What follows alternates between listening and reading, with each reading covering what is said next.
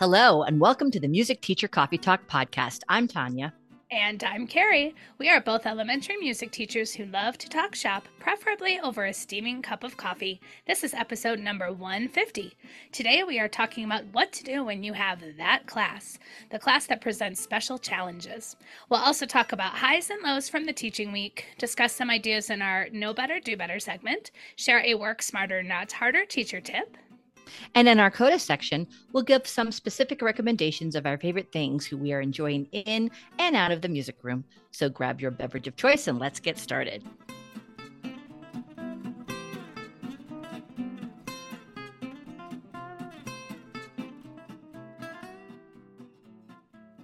So now it is time to share some highs and lows from our teaching week, weeks, we're back from winter break. Been back, yeah. back for a little bit now, so we can we can firmly be high or low now.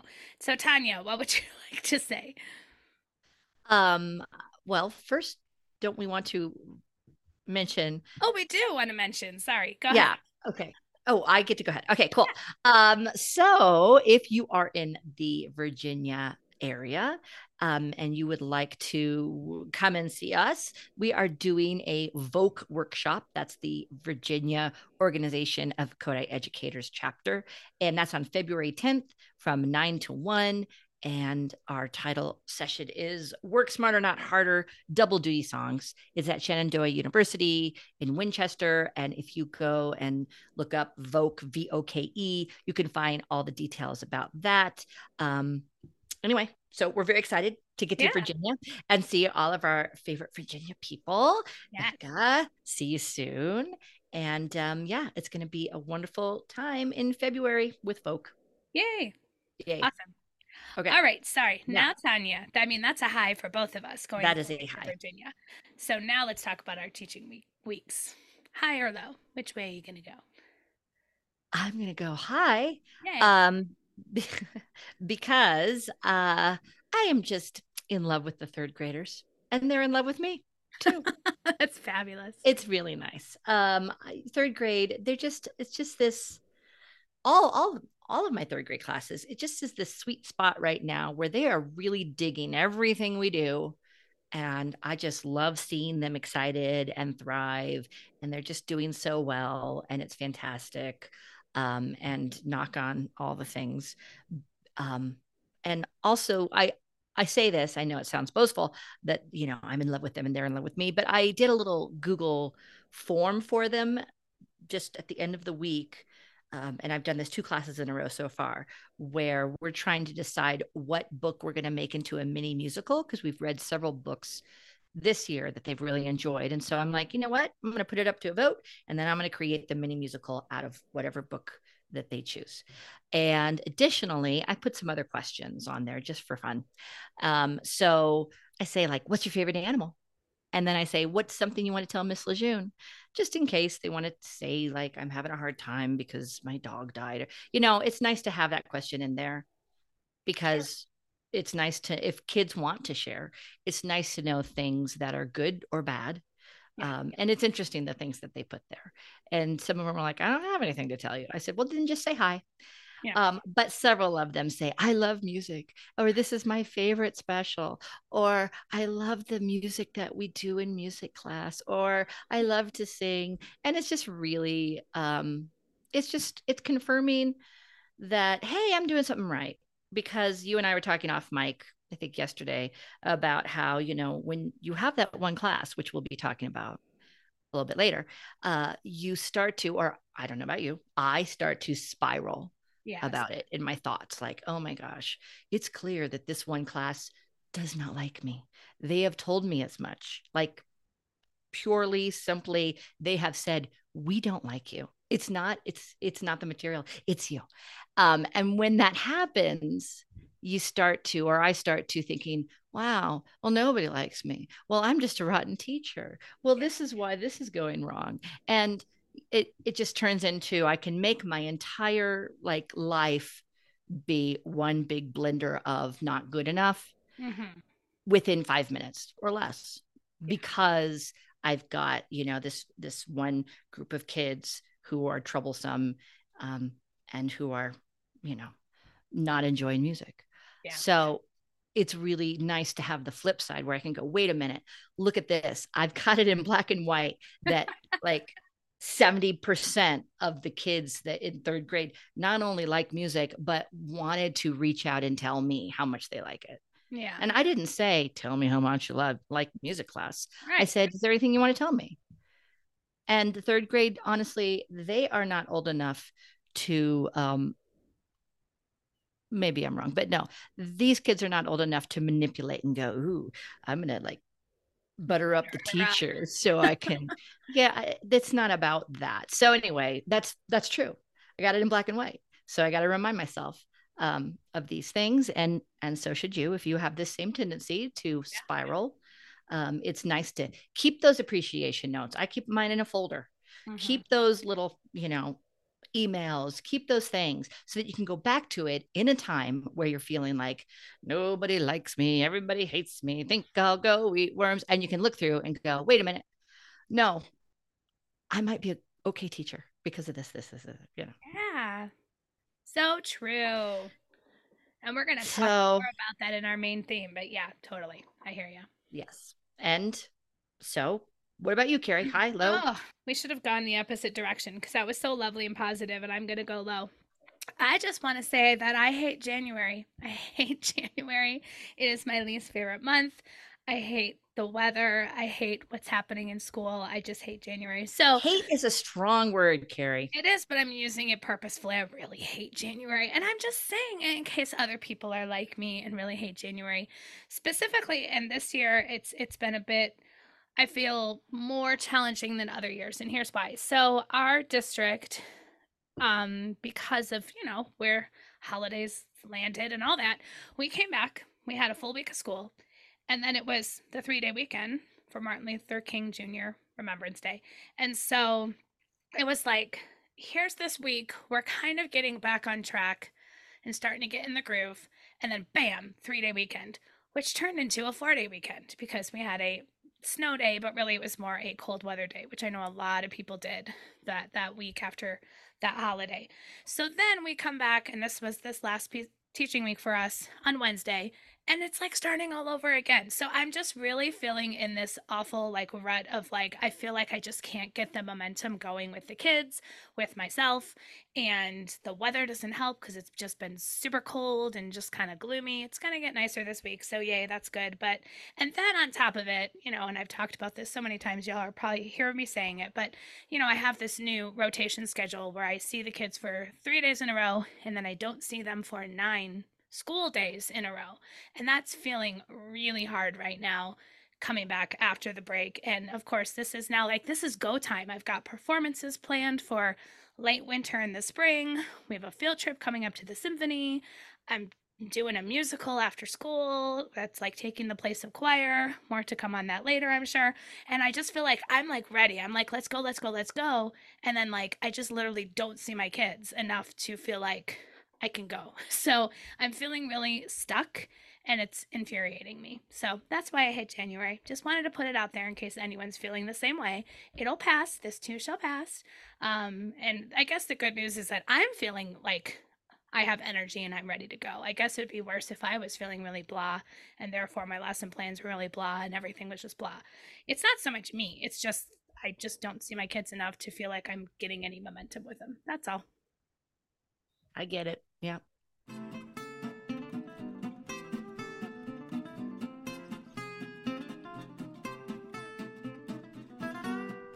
And now it's time for our main theme what to do with that class.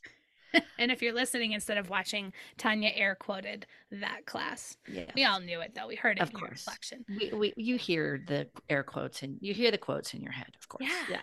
So yeah, um, yeah. I'm having so yes. Who is that class, Tanya? Let's talk about that first. Who is not that class?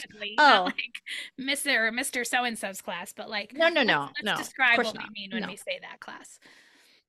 Well, maybe you have a class. Actually, I have.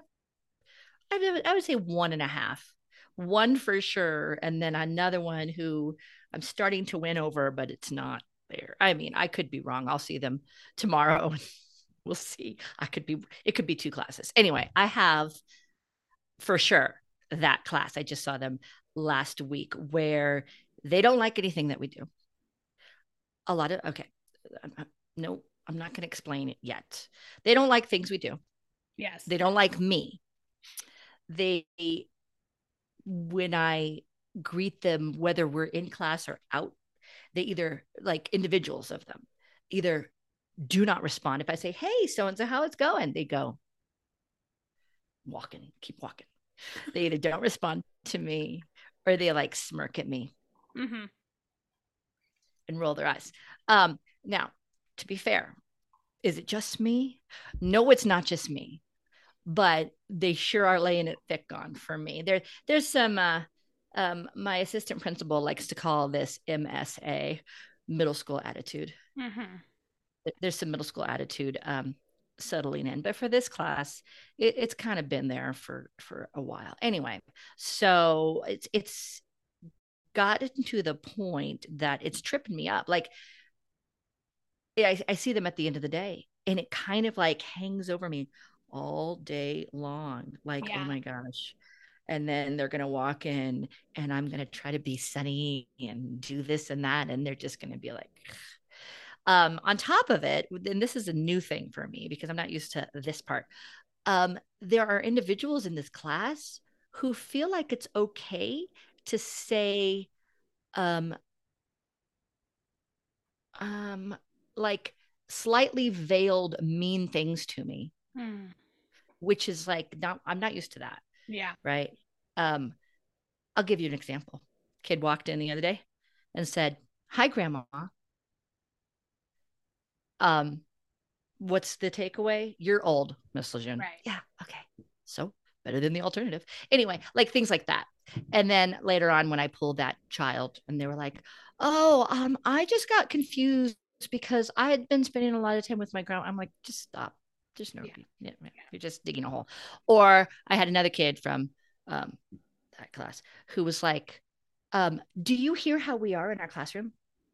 That's how we are all the time, and it's because some kids don't like you." Oh so, like, I'm having kids who I kind of feel like I'm being bullied, you yeah. know? Yeah. And and when that happens, like, I should have a good what I should say is, are you okay? Because why would you think that that's something that you can say? Are, are you feeling all right? Because yeah. let's let's just clear it up. Is that about me? No, that's about those kids right. and them feeling whatever it is, right? So they're right. lashing out at me. Um, and am I like completely I mean, I, I want to make things better, of course, but it says more about when someone insults you really like specifically, it says more about that person than it says about you. Right. Right. And what they're going through. Plus, these are children. And back to that middle school attitude idea, um, I often, my husband and I talk about this all the time. You know, if you're anywhere and you are talking to a drunk person, are you gonna like take everything they say at face value? If you're talking to somebody who has had a lot, a lot of alcohol they're drunk. Right. Yeah i'm not gonna like if they say something wacky or insulting i am not gonna be like oh wow this person has a problem no they're drunk well we could say that once kids get to a certain age with the hormones going on yeah they're drunk they're with drunk. hormones. they're, they are drunk with hormones. Yeah. So you're not going to reason with a drunk, right? Yeah. And this is, anyway. I mean, I've had this class before too. Um, I'm thinking very specifically about a class of fifth graders I had at my past school. And I remember attempting to have a, an official restorative circle with the entire class. And I brought in a mediator and we passed a talking piece. And we started with a couple of like generic warm up kind of questions just so people would answer. And then I don't remember the exact question, but it was really along the lines of what have I done specifically that causes you to not trust me? You know, it, not like it wasn't about like though. It was really about trust, right? Like these kids are right, and they, it's all wrapped up too. Exactly.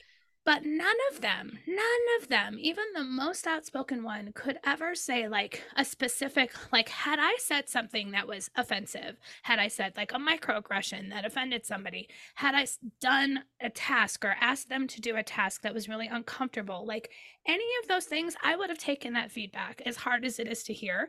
I would have taken it and I would have worked on it, right? But they couldn't. They couldn't say any specific thing. And it really came down to first of all, I was new at that school. That was my first year at that school. This was a really challenging class for everybody who had ever had them. Um, so again, it wasn't about me. It was about them just wanting to have power and control in my classroom and undermine everything I asked them to do. And so, even the mediator of our restorative practices circle, she's had all this training in restorative practices. She just finally looked at me and shrugged and goes, This is not a beneficial circle right now. I think we should end it. Because what I was hoping to get out of it, I wasn't going to get out of it, which was specific, tangible things that I had done or things to work on, you know, and that was a really frustrating thing because then it really goes back to, like you said, it's, yes, I know I'm not perfect. I make mistakes all the time and I will own up to my mistakes just as much as I want to teach kids to. But when you can't tell me anything specifically I've done, that I feel like it's really not so much about me. And I also want well, to say too yeah. that sorry, I'm gonna one more thing okay. is that the uh that class doesn't always have to be older kids too because i think oftentimes we think mm-hmm. about older kids i had a, that class of kindergartners not so long ago and um, you know different obviously totally different ways to respond to that but some of the things we'll talk about today specifics of way to respond i'm going to want to make sure to remember some of those younger kid examples too because sometimes it's just kids who are super dysregulated for whatever reason and you get a whole bunch of them in one class and that spirals so just wanted to put it out there there we're not just necessarily talking about older kids and attitude, although that's a big part of it. It's just kids who are very dysregulated or the trust has been broken for whatever reason, right? Exactly. Yes. Um, and I know I winced if you saw me once when you mentioned restorative circle and i just want to be clear i understand i've had i've had training like you um, for uh, three day training for restorative circles and the benefit of that. And I do see the benefit and I do see the value. I think that a lot of times in our situation with the large class and with seeing them as infrequently as we do, that they fail more, more times than they succeed in our situation. Yeah, a whole group, a restorative circle for sure. Yeah, a whole group because the group is too big. They don't feel if they don't have that trust, they're not going to say the specific things if there are specific things, right? I think uh, honestly, I've had more luck with one on one with kids or even like write it down, write down what, you know, your beef with me, write it down. Like, yeah. here's a Google form, like I did with the third grade. What do you want to tell me? Do you want to tell me that I stepped on your foot one day and I didn't say sorry and now you just can't let it go? I mean, that's cool. Tell me that. Right. And we'll move on. We'll move um, on yeah but in order for someone to feel security to feel safe enough to say something like that we have not built that a lot of times to that level of them being able to really lay it all, all out there with within our with the amount of times we see our kids yeah. and in such a large group and especially at an age um, where i'm feeling that a lot of the kids don't really have hatred and animosity towards me, but they want to fit in with the cool kids, mm-hmm. right? Mm-hmm. So the mm-hmm. cool kids are setting that tone and setting that attitude, and they, you know, they they're not going to necessarily be as honest in front of everybody else. So yeah.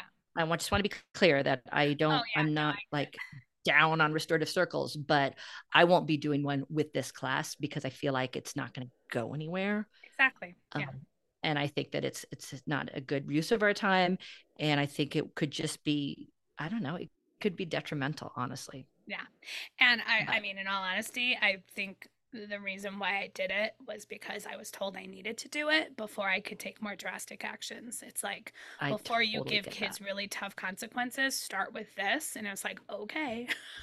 and then guess what? It didn't quite work. So that, you know, so all that to say, yes, I agree that whole group restorative circle when the trust is already broken is not probably going to go well. But so other yes. than. So venting and crying in the car on the way home, let's talk about which we've all been there. Um, let's talk about some more proactive and positive things. You know, it's all about being proactive than reactive, right? That's always for sure. I want to try to do.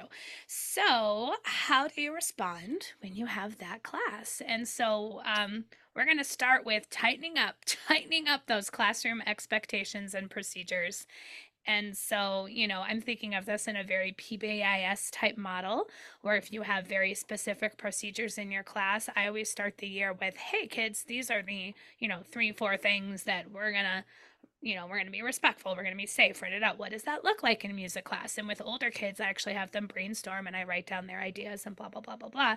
So then when things start to go sour, I immediately go back to, hey, kids, remember at the beginning of the year when you helped me make this list and you told me that respect looks like this? Do you think we're following this? You know, and just throw it yeah. back on them.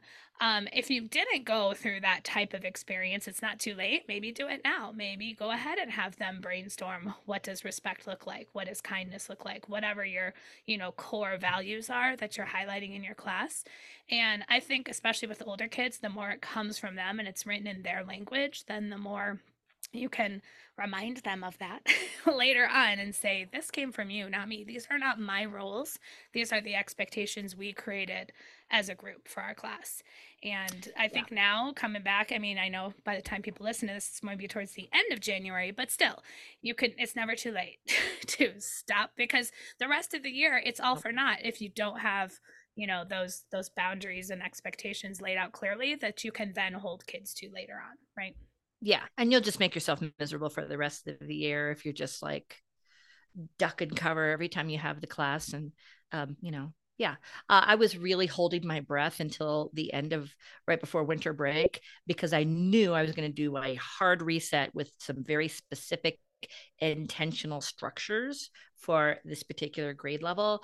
And uh, there was like four days to go when i had all these ideas brewing i'm like i know exactly what i'm going to do cannot do it now so i had to kind of wait it out and yeah. that that was not fun it was it was a little painful Right. Um, I'm not. I'm not saying that I didn't. Doesn't right. I'm not. I was holding kids accountable, but I wasn't like introducing. Here's a new system we're going to do. Um, and you mentioned PBIS with the expectations and their school wide, and most PBIS also includes some kind of ticket system where kid kids who are demonstrating these characteristics that we've decided on as a school get this ticket and they get to put it in a bucket for a drawing. Now, in a perfect world, there would be intrinsic motivation. Mm-hmm. I am a fan of the Alfie Kohn um, idea of, of we should be teaching kids to do things based on the intrinsic motivation and not with sticks and you know um, what do I want to say? Carrots and sticks. Mm-hmm. But this is the system that we are in. Right. And so I got to work within the system that I am in. And does that mean that I'm going to like give out these these tickets? Absolutely, because that's part of what we've decided as a staff and as a school and it's what the kids have been brought up with. So this is where we're going with that. Um I will say I don't I don't love that kids will do things for a little plastic toy that kind of I kind of hate that. But I'm going to meet them where they're at. And I am going to, you know, work with what I know will motivate them. Well, yeah. and the so, more but, yeah, the more that we buy into a school-wide system, the more it's not about us individually cuz then it's not this isn't a system you know that's just for me or i'm not going to do that system i'm doing my own thing you know or which is fine if you're doing something in addition to the school system but i'm saying like mm-hmm. times where we make ourselves an island and go well i'm the music teacher i'm not going to do that because i'm the music teacher then that just makes us more vulnerable to attacks from the kids right if they see us a for part sure. of the school system then it's like hey i'm just like your classroom teacher i'm just like the assistant principal we're all doing the same thing I'm just right, one exactly. part of this team too. Yes, and that but is so important. Let's yeah. talk about your reward system. Let's go to that, Tanya. Um, because sometimes oh, we're gonna go have to, to, go above and beyond and do an extra thing with those kids. Um, you know, be it rewards or consequences. So, would you like to share what you're working on right now with your that class? I can. In fact, maybe let's see. I will oh, share my screen now so I can make it. Uh, if you're watching the YouTube, uh, video, then you can see. Oh, um, I probably have to allow you to share your screen? You probably. Here we do. go. Now you can. Sorry. Okay. All we right, remember sorry. how to Zoom. It's a thing. I do remember how to Zoom. It's going to take me a um, second. Well, while you're pulling that up, I'll just say so, yeah, tightening up your um, PBIS matrix or just your own classroom expectations, and then being really explicitly clear if then, if then, if then, if this happens, then this is going to happen, both the positive and the consequences, right? You have to have both sides of it. So in my class, I mean, I do a whole school um, our whole class reward system where they earn letters on a chart and we spell music. And when they spell music, they earn a choice day. Well, sometimes when I've had that class, it's not a whole class thing. I start to do it on an individual level and I keep track of it in my grade book. And I let kids know that now we're not doing whole classes earning the choice day, we're doing individual kids earning the choice day. And, you know, that's really only for a couple classes here and there that just can't handle the whole group thing because, you know, you have some kids who maybe want to sabotage it for everybody else. Um, so here's another one. Tanya's going to show us one now that's an individual reward, which I think the more you go to individual things for kids in those situations, the better usually it is. Okay. Yeah. So I'm doing something called music money. And um, this was a reminder that, I mean, this is a, a, slide that I use in my classroom. And you can see our um, expectations, respect, ownership, achievement, responsibility. So, what I have done in the past couple of weeks is I see a, the same class for an entire week. Um, so, Monday through Friday. And on Monday, I have a hanging chart. It's got numbers on it. The kids know their number from their classroom. So in their classroom, they are used to going by, oh, I'm always number 12, right? So I'm using that. And the hanging pocket chart I got is great because the numbers are just right on there. So I started by putting five music money dollars, and you can see that right here, into each po- pocket. And then I also added a pencil that was already sharpened. So we don't need to mess around with that. Um, and so at the very beginning on Monday, at the beginning of class, I explained to them we're doing this new thing in music where it's all about music money and you need to go and get the money from your pocket on the front write your number that corresponds with that pocket that corresponds with the number that you go by in your classroom on the back please write your name clearly wow handwriting has gotten so bad can i just say um, sometimes it's hard to read their names but i got it hey, I see a giant T, so I know that's Tanya. Like I can figure that out. It's fine. Um, and then they put their money back, and then we go on with what we're doing in class. And if a student is not showing some roar behavior, let's say they speak out of turn, turn constant, like it's been like three times where they're just blurting things out, I will say, you know, we respect each other by raising our hands to ask something. Please go give me a dollar and put it on the piano. Um, and that's what they do. And they just go and they they're in charge of getting the dollar, putting it on the piano, and then we move on. What I really uh, well, let me I'm getting ahead of myself. Okay.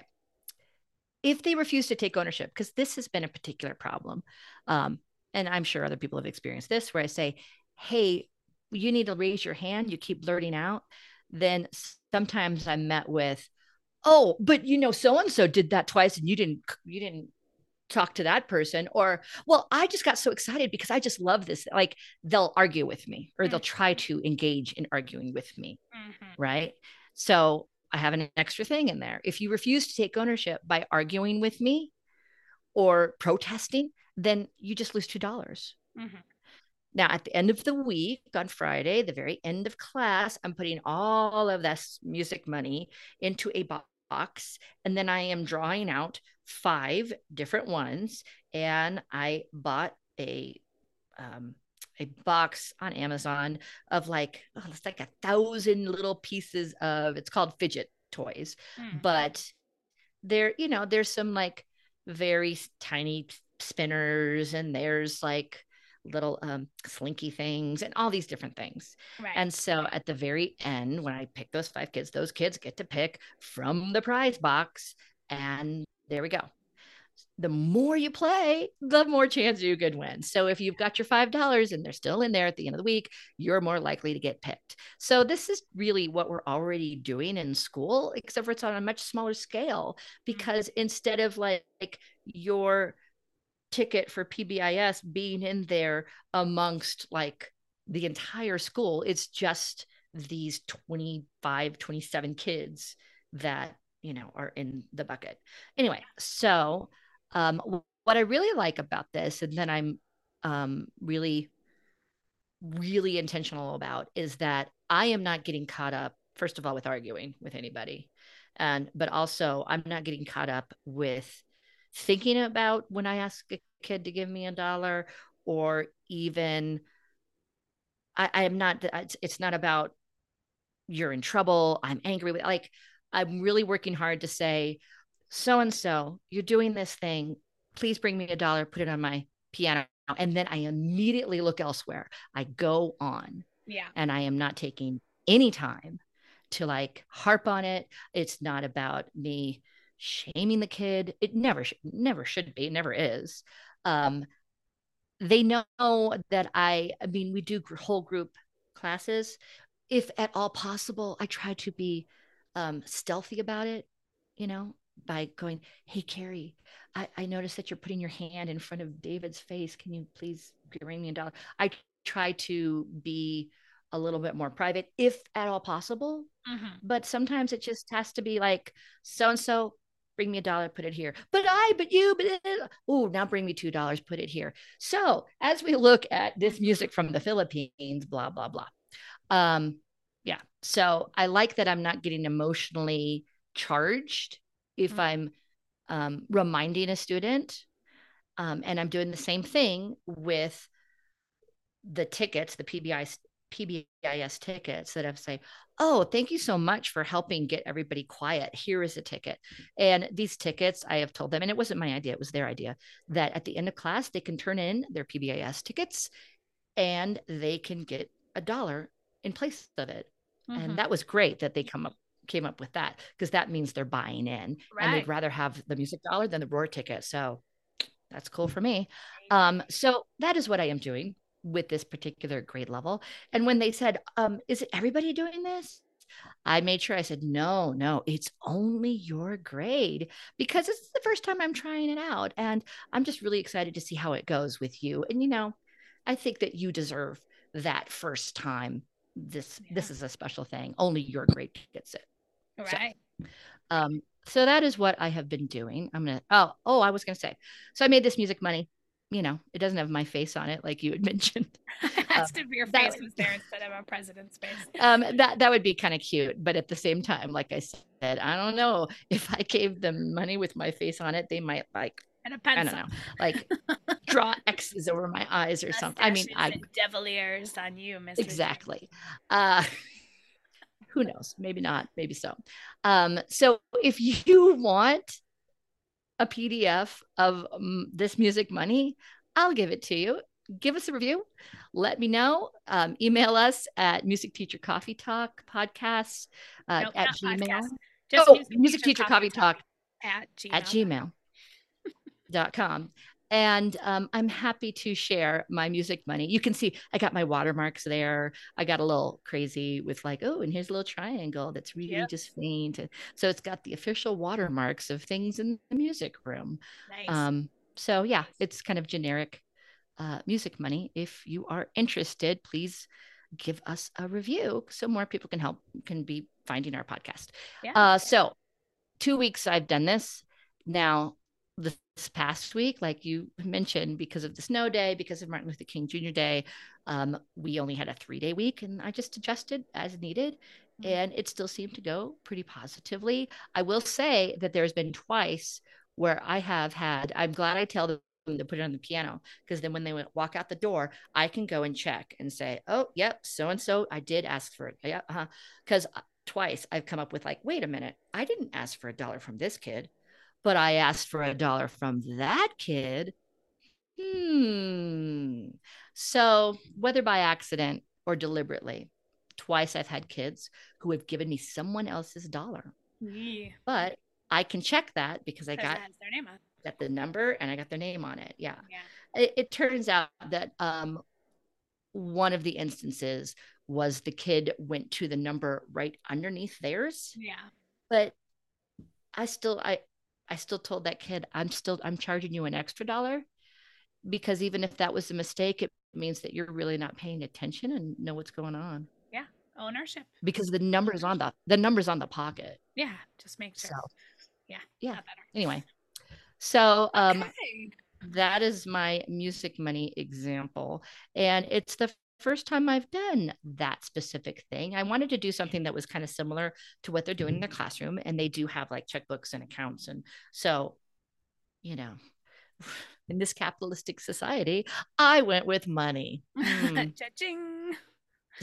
yeah No, it's so great. anyway I mean, um, again, with that class, sometimes it just it has to be so clear that you can't argue with it, like you said, and something tangible rather than just like you said, talking to the abyss. If it's like a tangible thing and they understand, it just helps clear up any misconceptions. It helps clear up any like, well, so and so did this, and it, no, you did this. You give me the dollar, you know. Um, so having very clear rewards and consequences set up um, and just reminding them of that i think is is really important yeah. So it's good it's it's going well so far. Um there's also some specific things that i am doing in regard to my lesson plans and how i'm like delivering instructions and stuff. So we should move on to like yeah. what do you want to look at in your lesson plans when you have that class? Because one thing that i have been encountering is that the kids won't let me speak. Yeah um, they won't let me finish a sentence. And i do a lot of standing and waiting for us to stop talking. Yeah. Um, yeah so cleaning up your lesson plans for sure. And we did a whole podcast episode about transitions but this is sometimes where i'm really intentional thinking about my transitions and making sure that they are you know more musical more do this while we go through that. Okay go you know and like way less teacher talk from me um I, they will not allow me to lecture. And then this is a good example to bring up again you know that class when it's a younger group of students because for them you know they need that quick pace. That doesn't mean frantic. Frantic isn't going to help anybody. But if you just know your lesson plan so well you know i'm not always a person that necessarily has to have my lesson plan out in front of me. I know usually know it well enough and then i can adjust in the moment. But with that class i make sure that i have my lesson plan ready to go or a sticky note stuck to my lanyard or something so i know exactly where i'm going next because if there's any downtime it's all over. So you got to keep it moving Yeah. and quick transitions for sure. Yeah and i've had um it, both older and younger classes that have been that class and one of my like hard and fast rules and i know this sounds ridiculous but don't turn around because i set things out. I'm like okay i know we're doing this and then i know we're getting these manipulatives and if i have to go over and open the cabinet and get the manipulatives out it's not happening so i make sure i take that time like and then i walk over here and here they are and I think through how do I want them to get the manipulatives? I'm going to say, if you're on a red dot, you stand up, you line up here, you get this, you get this, and then you sit down, and then the next person goes, and we keep rolling. And I got to think about all the little things that if you have a class that is, you know, a little more uh, bought into everything, you could be a little more lax about that, right? Mhm. I definitely have classes where I'm like, oh, I forgot to get the things out. And I turn around and I open the cabinet and it's fine and life goes on. But I have had those classes where if I turn around to do anything besides get them to the next spot, it's just gonna, I'm not gonna use curse words, but you know where it's going. Yeah. Yeah. Also thinking about methods of delivery. So for me, um, and we'll I know for you as well, Tanya, doing videos instead of whole group lessons, videos where, so like Nearpod, especially during the pandemic, I was a big fan of Nearpod, but there are times where I'm like, oh, I have a Nearpod lesson all about Tita T and putting bar lines in four beat meter. So rather than me doing a traditional class where I'm going to get up and teach and then they go do this worksheet, I'm just going to give them the Nearpod because it has the video of me talking. You know, now for some kids, that's an opportunity to be silly and goofy and be like, oh, Miss Nicholas is talking, blah, blah, blah. So, you know, you have to be careful about the videos too because they can use those as an opportunity to be rude. Um, but right. if the if the point is they're all working at their own pace and they're all working individually on their own device, but they're still getting the same content, and I can walk around and work individually with students or have conferences and chickens with students, sometimes that's better than me trying to deliver the same lesson whole group and have them constantly interrupt me, like you said, not be able to even finish a sentence. Exactly. And I've done both ways too, where I've had them uh, watch an, an, a video on their own Chromebook and their headphones, and it's just them watching me because for my older kids, at least, they will focus on that. Mm-hmm. And I got to make sure I'm walking around and making sure everyone's on that video. But I've also done where I make a video and I play it in the room. Um, and oh, I'm sure. thinking back to a younger kid class where I really wanted to focus on building relationships with the kids. And so I was making sure that I checked in with every single kid on their way in the room. So while I was checking in with every single kid, the video, Miss Lejeune, was guiding them through an opening song. And I even make reference to, I mean, it's so really ridiculous, but the video, Miss Lejeune says, well, while Miss Lejeune over there is saying hello to everyone, I would like you to sing with me. Here we go. You know, so yeah, yeah I've done it both ways. And it initially it feels like, wow, am I just this is just way too much for me to do. But it pays off. It oh, seriously pays off. Yeah. Yeah. So yeah, um, I just used a video intro all about the music money um, with one of the classes because I knew that if I stood up in front of them and I talked them through all the things, that I would not get through it. Sure. They wouldn't let me. So in the video, I say, there will be time for you to ask me questions in person in a few minutes. But right now, when this video ends, I want you to go over to where your music money is. Take it from your pocket, take the pencil, go back to your own seat, write your name on the back, your number on the front, return it and your pencil, come back. Then you can ask me the questions. Right, right. Do this. And I had to remind them, like while they were watching the video, they were like, but, but what about, but I was like, what did Miss Lejeune in the video just say? I didn't even talk. I was just like, not me right now. Go back. Look, yeah. look, look there. Yeah. Um, and yeah, and that felt a little cringy, but hey, you do what you got to do. Got to do what you got to do. Yeah. They've gotten into this habit of like, you're talking to us. I'm not listening. Yeah, I'm gonna argue with everything.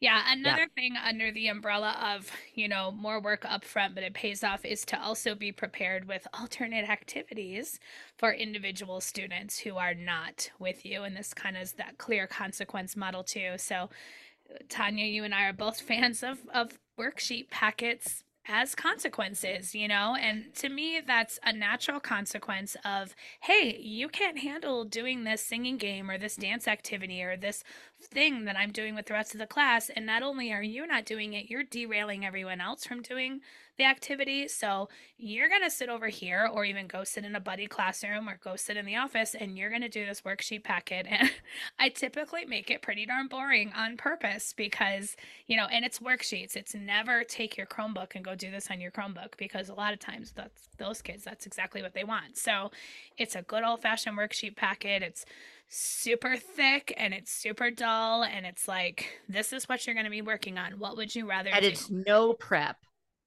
yeah, it's stuff that that's very easy for them. Sometimes it could be as easy as tracing or just copying mm-hmm. rhythms down or um, you know, read this and then answer these questions based on what you read. It's very easy stuff. So, yeah, if they had to go take it to the office, it's not like now the secretary has to sit and teach them music. I don't want that. Um, but yeah, mm-hmm. it's dull and it's busy work. Yeah. And I literally have a folder in a file cabinet in my room called Busy Work Packets. And I have, mm-hmm. you know, for different grade levels, you know, and I haven't had to use them much, especially at the new school that I'm at now, but I have them prepared and they're ready to go. Um, kids yeah. don't like them. So it is what it well, is. and I've made tracing papers that are in my TPT store. So if you want to go to Tanya Lejeune um, TPT, I've got some music tracing papers where it's simply they are tracing over a rhythm and then they have to rewrite it and um, you know that kind of thing and i've used those and then you they are dull and boring but honestly i have had kids who come at the end of the class um, and say, Miss Lejeune, I really liked doing this, yeah. which just tells you something else that well, they need that. Yeah. yeah. They need to really, they, they were feeling dysregulated and, and that helped focus them and calm them down. So, and that's okay. If they yeah. love it, if they hate it, I'm cool with that, whatever. So yeah, be pre- prepared to shift to alternative things. I even, and I need to write this down for real in a flow chart and I've got a flow chart in my head, but I think it'd be super especially when I'm all psyched up and nervous about how it's going to go. I need to write if this, then this. Yes. If this, then this. So in my mind, for individuals, I have okay, if an individual loses a dollar, cool, going on. If they lose $2, cool, going on. If they look like they're losing, th- going to lose three dollars, then they get the busy work tracing papers. And I have four places in my room where kids can go, and I actually stand in my room and I point. That's the first place. That's the second place. There's the third place. There's the fourth place. Right. And they sit out and do some of that. If they escalate from there for whatever reason, and who knows what that could look like, but whatever, then I send them to my assistant principal. And i made sure this past week that during this my my trickiest class i said hey are you going to be around? Do you mind if if a kid comes in with some boring tracing papers and just sits in your office? Yeah. And and so you know my assistant principal was on call ready to go. Yeah. i didn't have to do that and that was great. Um, but yeah so i have that flow chart in my head for individual but also as a class so yeah. you mentioned that you have your file of tracing papers. Mm-hmm. Honestly, since I've been at at my new to me school, I did not have. I mean, I had like ten and not thick packets. Yeah. And so I took some extra time. Um, at the very first week that we were back, I was like, I am making sixty, so that if it comes to whole group is just it's going off the rails okay yeah. well I do individuals. All right. If it's not just individuals, but if they're like ganging up on me, mm-hmm. then I'm going to shut it down.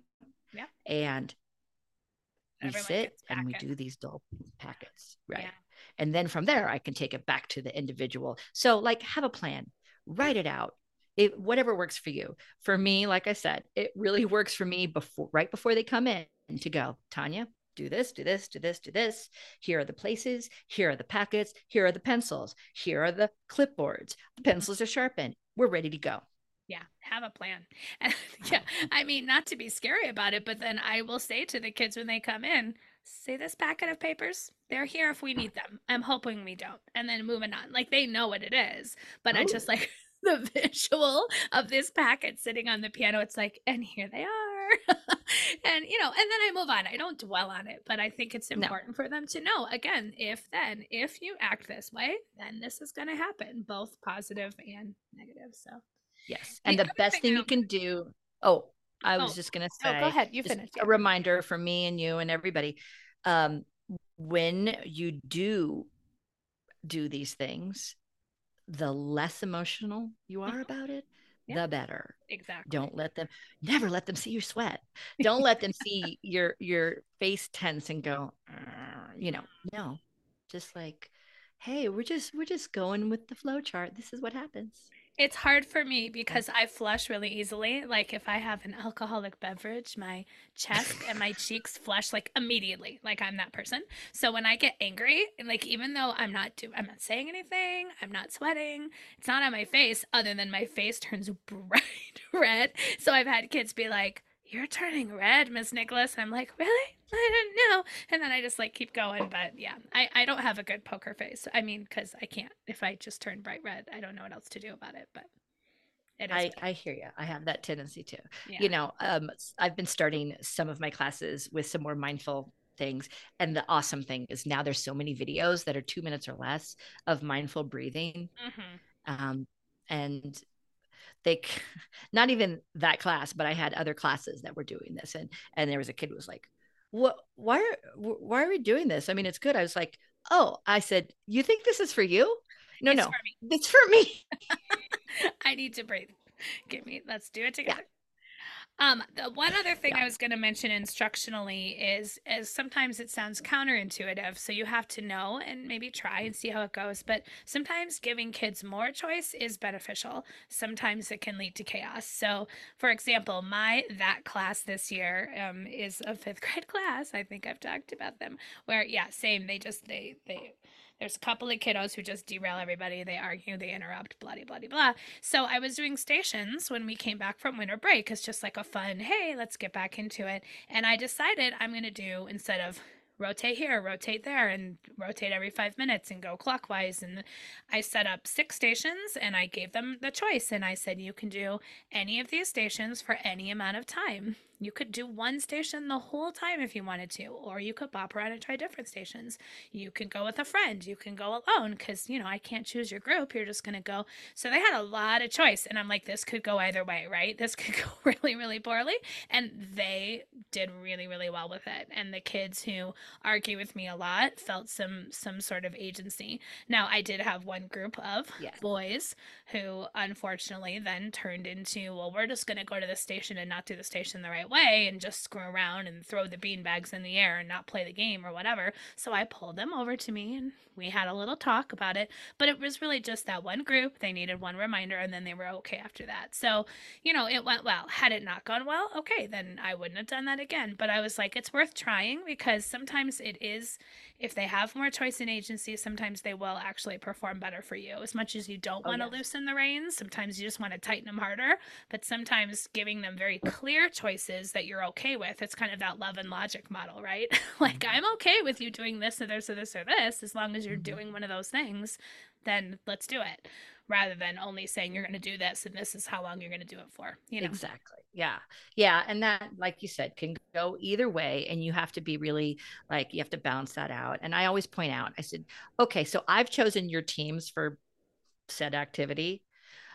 You did get the choice when you came in the room of whatever fill in the blank now, my choice is I've already created these teams for you. Mm-hmm. If this goes really well for the next two days in this project, then on the third day, you get to choose your teams. Exactly. Yeah. Yeah. Yeah. I've used that a lot too. Mm-hmm. So finally, I think it's just always worth mentioning that you're not alone when it comes to that class in quotes. I think oftentimes when you reach out to the classroom teacher, if you see them as the same class as the classroom teacher does, your fellow, you know, quote unquote specials team, the art teacher, the music, the PE teacher, oftentimes you will find that they're having similar challenges. So I think it's always worth reaching out to anyone else who deals with that class and having a similar system. You know, maybe you're all going to do the same buck system, but in a different way, or you all have similar consequences. Like I know the PE teacher teacher and I both share the whole like sit and do a worksheet. Like when she's teaching a unit on, you know, volleyball, if the kid is acting a fool, then she's got a whole big packet where they're going to sit and do a worksheet packet about volleyball. So it's the same thing, you know. So reach out to your teammates, reach out to the classroom teachers and see what you can do together cuz again, like I said earlier, the more that the kids see that you're a part of the whole school team and you're not just the weird music teacher or whatever, um, then they're going to respect you in that different way. Right. And you've got each other's backs. Um, one year, many, many years ago, back when we taught sixth grade, uh, me and the art and the PE teacher, we had that class. Um, and it was like that everywhere they went. and we actually gave them each an index card and at the end of every class they would have to um, like self grade and show us and then we would say mm, you know yes no or whatever and that would follow them to the next special mm-hmm. um, so if we were going like music pe art music pe art was the rotation so if on this day and it, and this was a time where it wasn't a week at a time it was like a one day rotation i would say well you know so and so um, your behavior in music today was a, a two now that's going to follow you to pe yeah. where you're going to have to sit out for x amount of time yep and that was really helpful yeah um especially for me because it was PE. Yeah. And we know that PE, you know, movie. And at first, you know, it took some some some talking through because I was like, I don't want to penalize kids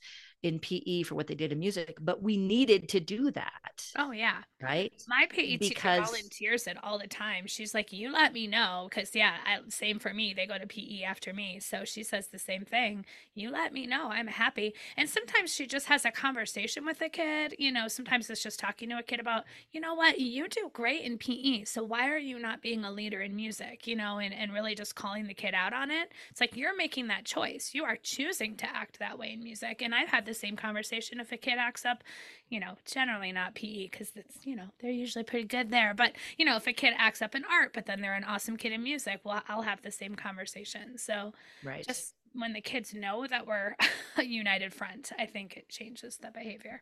Yes. And we definitely need to also bring out and amplify this idea of give twice as many positives as you give negatives. So not just because we want to um, seek out and lift up those kids who are doing the right thing even in the most um dysregulated class you're still going to have a handful or one at least or two of kids who are doing the right thing like yeah. most of the time and they're we just as frustrated sure. as we are yeah and they're frustrated too but guess what that comes on back to you because you're the person in charge so you it's your job to fix that it is not a 12 year old 10 year old 8 year old's job to like change what's happening in their that dynamic in their classroom. They're frustrated and that's on you right? So make sure that so every time i say so and so give me a dollar i make sure oh okay and here's a ticket for you. Oh thank you for doing the right thing. Oh you know what? I noticed you were really on top of it when it was your turn to do this thing. Like i am just giving those. Extra PBIS tickets. In fact, right before that class walks in the room, I go and I get more so that I have an abundance of that. Um, and then positive emails. And I know, Carrie, that you're a big fan of sending home positive emails, which I need to get better at. Well, um, I haven't been as good about it lately. It was when we had the ClassDojo system. Oh, I loved that so much because you could just grab your phone in between classes and just write a quick message to a parent. Because the ClassDojo it looks like Facebook, right? And you're just like writing a quick direct message. Your cat was awesome in music today. Smiley face, boom.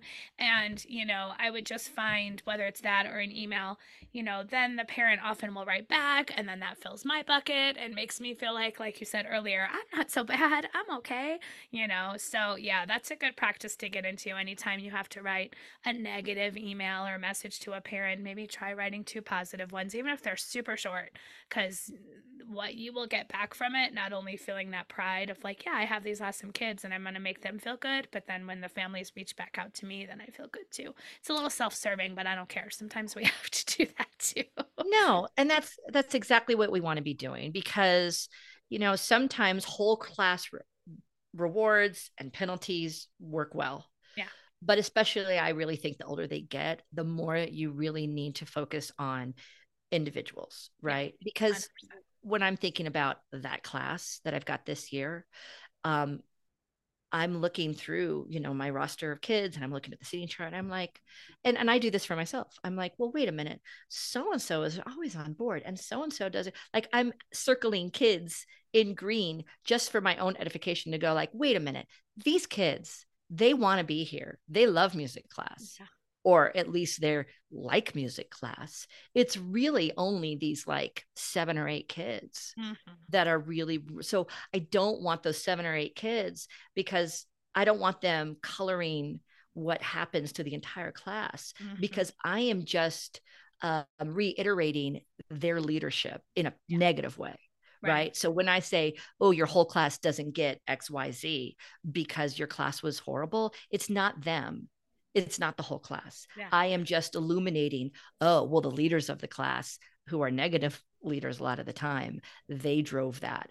And I do not want to give the negative leaders that kind of power yeah. to say that this whole class is that class based on those seven or eight kids. That's not fair. And like you said, there are times where the kids who are the positive leaders will step up and be like, knock it off. Come on, let's go. Let's do this. Come on, come. I'll help you. And they'll take that on. And there are lots of times where they don't because it's they're exhausted. They might be tired from doing it all day in their class. They might be over it. Or they just might be, you know, a little bit more. Well, it's social currency. Side. Like exactly. what kind of social currency do you get yeah. from upholding like oh, well, the cool kids are being snotty and rolling their eyes. I want to fit in with the cool kids. So I'm exactly. going to go and do that. I, my heart's not completely in it, but that's where I mean, especially yeah. the older they get, it's all, you know, that they get to an age and acceptance of peers is more important than the approval of adults. Yep. That's how it is. So focus on those awesome kids because they're there yeah. in every class, even exactly. that class. even that class.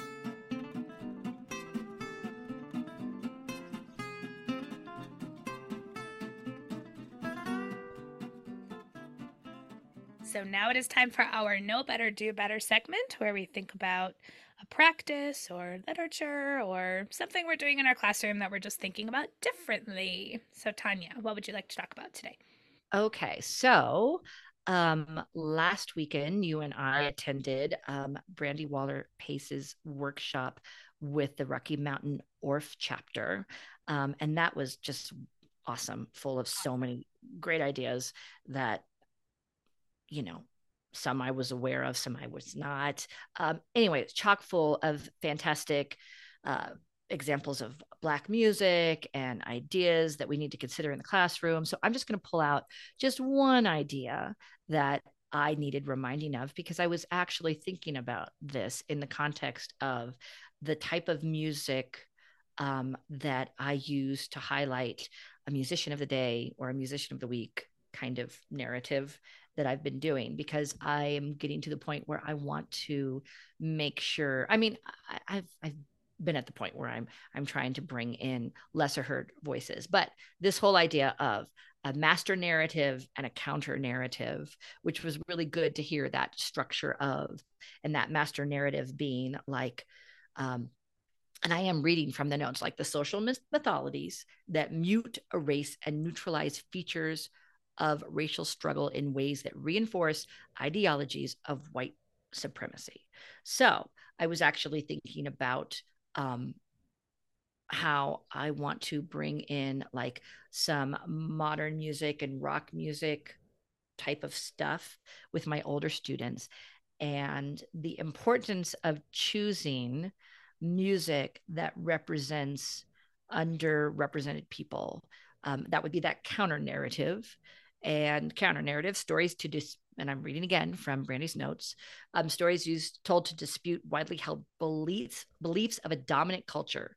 Um, so, what I consider like the pinnacle or the iconic uh, musicians of a specific genre of music is not necessarily the pinnacle of that genre of music or that time period of music because that counter narrative has not been highlighted in our society because everything is based on our white dominant culture. But all that to say, it was just a really good reminder of um,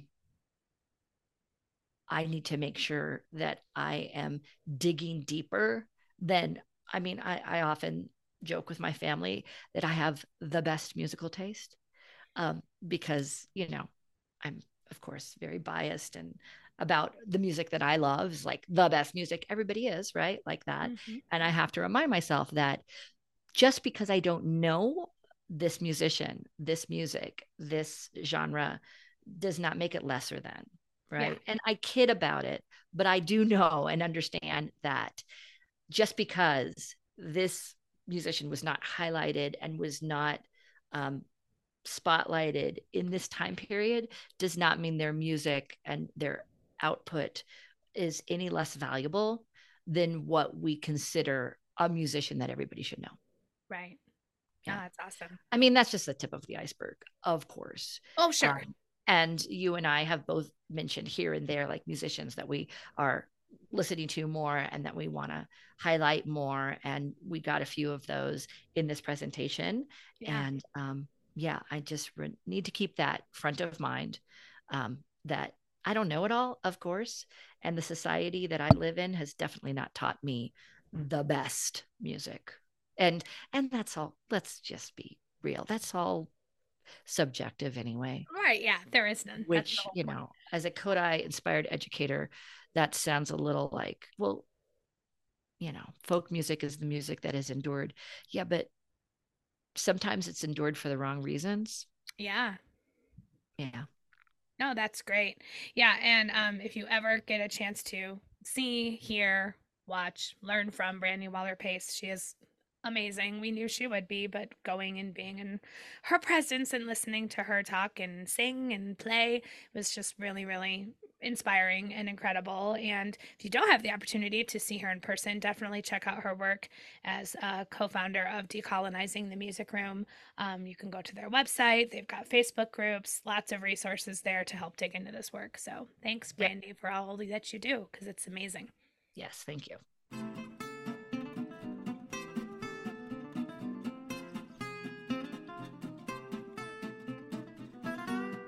And now it's time for our Work Smarter, Not Harder teacher tip. Carrie? Yes. This comes from you, Tanya. So thank you. Oh. Um, it's not a tech tip, but it sounds like one. It's the click and drag. Do you know what I'm referring to?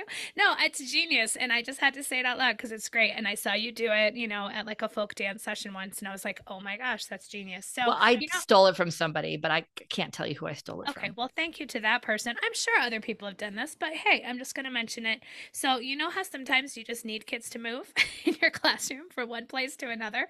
Um, Um, you know, and I've been teaching long enough that early in my career, I would go up to a kid and pat him on the shoulder or kind of help scoochie him over. And then, you know, as the more I teach, the more I'm like, nope, nope, I need to not be touching the students for any reason whatsoever. So I saw Tanya do this in a workshop where you say to the kids, hey, everybody, I got to click and drag you. So here's an example. We were doing a Paw Paw Patch in third grade the other day, and instead of having one long set, I had them in two sets.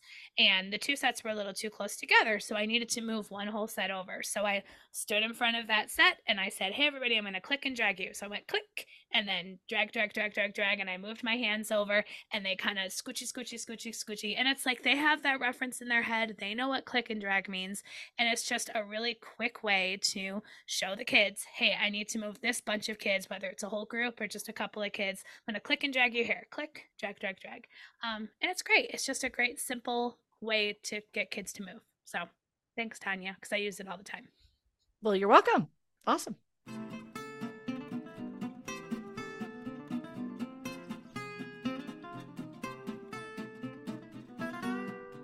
So it's time for our CODA section where we give a recommendation of something for the classroom or outside of the classroom that we've been enjoying. So, Tanya, what have you been enjoying? Well, I recently finished a book, and I will say it's the best book I've read all year. Um, I've only read two books all year, but this okay, I was going to say, yeah. Uh, so it's a, a fictional story, of course, called The Measure, and the basic premise, and this is not giving anything away because it happens immediately, um, is that it's modern day society, and one morning everybody wakes up and there is a little box on their front doorstep or wherever they are, you know, and it has their name on it, and they lift the box, and the cover inside says, Herein lies the measure of your life. And then there's tissue paper, and then there's a string. And the string shows you like how long your life is going to be. Oh my gosh. I don't like this, Tanya.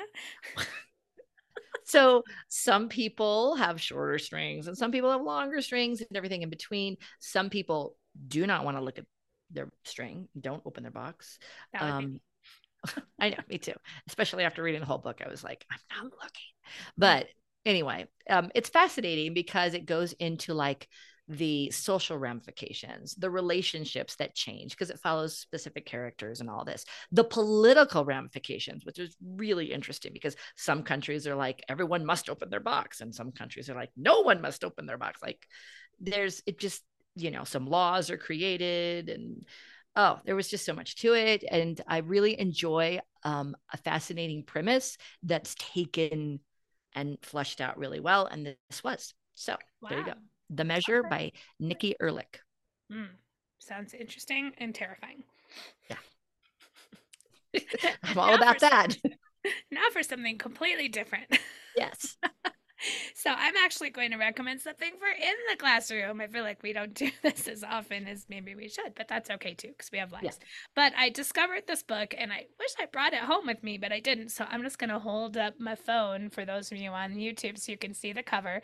It is so uh, Sneezy the Snowman by Maureen Wright, illustrated by Stephen Gilpin. So I've talked about my whole snowman, you know, uh, metaphor that I use with kindergarten students when I'm introducing barred instruments and the idea of you build a snowman up and it melts down. When you build a snowman, you put the biggest snowball on the bottom, and then I refer to then that's the biggest bar on the barred instruments, and I show them, you know, a barred instrument vertically and then then the the barred instrument melts and then it lays flat on the ground all the bars go all over the floor. Oh yeah no but it just melts meaning it flies flat on the floor but do we still remember which one is the big bar and the little bar? Do you still know how to play up and down and I've used the book Snowman at Night as inspiration and all the snowman songs. So I found this one. I actually found it in my son's books.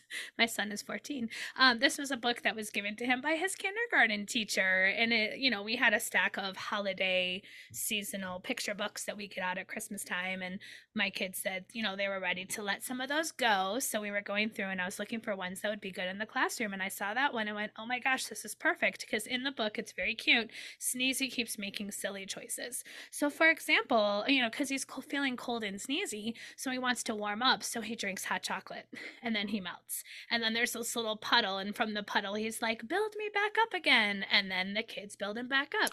And oh. then he decides he's cold, and so he gets in the hot tub and he melts again. So, this book is full of melting and building and melting and building, which is my whole thing. So, anyways, I was super excited to bring it in and read it to the kindergartners, and they were laughing and cracking up. Oh my and goodness, then, that's awesome. Yeah, it was so fun. And you could totally build a whole sound story out of this. Well, I'm hitting my water bottle. I'm so excited. You could build a whole sound story about it. You could build a program around it. But I just did it in one day where I read the book and then we got out. I have those little individual tone bar sets, those green boxes, you know, with the colorful tone bars. And every time Sneezy was melted, the kids went do do do do do do do and played down the scale. And every time they built him back up, do do do do do do do they played up the scale. Ooh, I'm gonna steal your idea. I love it. Oh, it's so cute. And get this, I just looked. It's on sale on Amazon of all things. Ooh. It's five dollars and fifty cents for the paperback. So what more could you want? Amazon does not need our help, but I know they don't. But I mean, and you could certainly buy it from your local independent bookstore as well. But if you want it right away, your two day shipping, um, it is on Amazon and it's on sale right now. So that is Sneezy the Snowman by Maureen Wright, illustrated by Stephen Gilpin. My new favorite kindergarten snowman book. Beautiful.